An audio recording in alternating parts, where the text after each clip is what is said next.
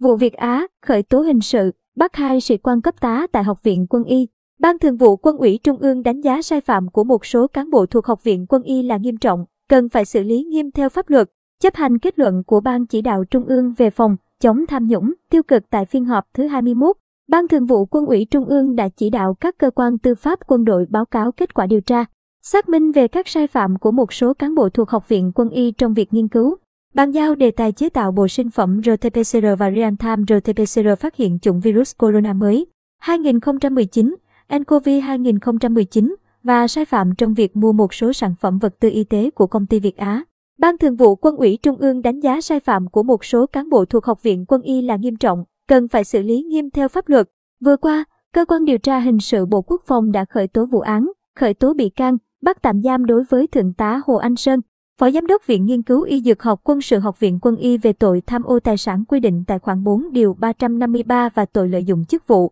quyền hạn trong khi thi hành công vụ quy định tại khoản 3 điều 356, Bộ luật hình sự và Đại tá Nguyễn Văn Hiệu, trưởng phòng trang bị, vật tư Học viện Quân y về tội vi phạm quy định về đấu thầu, gây hậu quả nghiêm trọng theo khoản 4 điều 222 Bộ luật hình sự. Các quyết định tố tụng của cơ quan điều tra đều được Viện Kiểm sát Quân sự Trung ương phê chuẩn. Đây là vụ việc rất nghiêm trọng, xảy ra trong thời gian cả nước đang tập trung phòng chống dịch Covid-19, dư luận xã hội đặc biệt quan tâm, thuộc diện theo dõi chỉ đạo của Ban chỉ đạo Trung ương về phòng chống tham nhũng, tiêu cực. Ban Thường vụ Quân ủy Trung ương tiếp tục chỉ đạo các cơ quan tư pháp quân đội khẩn trương mở rộng điều tra làm rõ và xử lý nghiêm sai phạm của cá nhân, tổ chức liên quan theo quy định của pháp luật.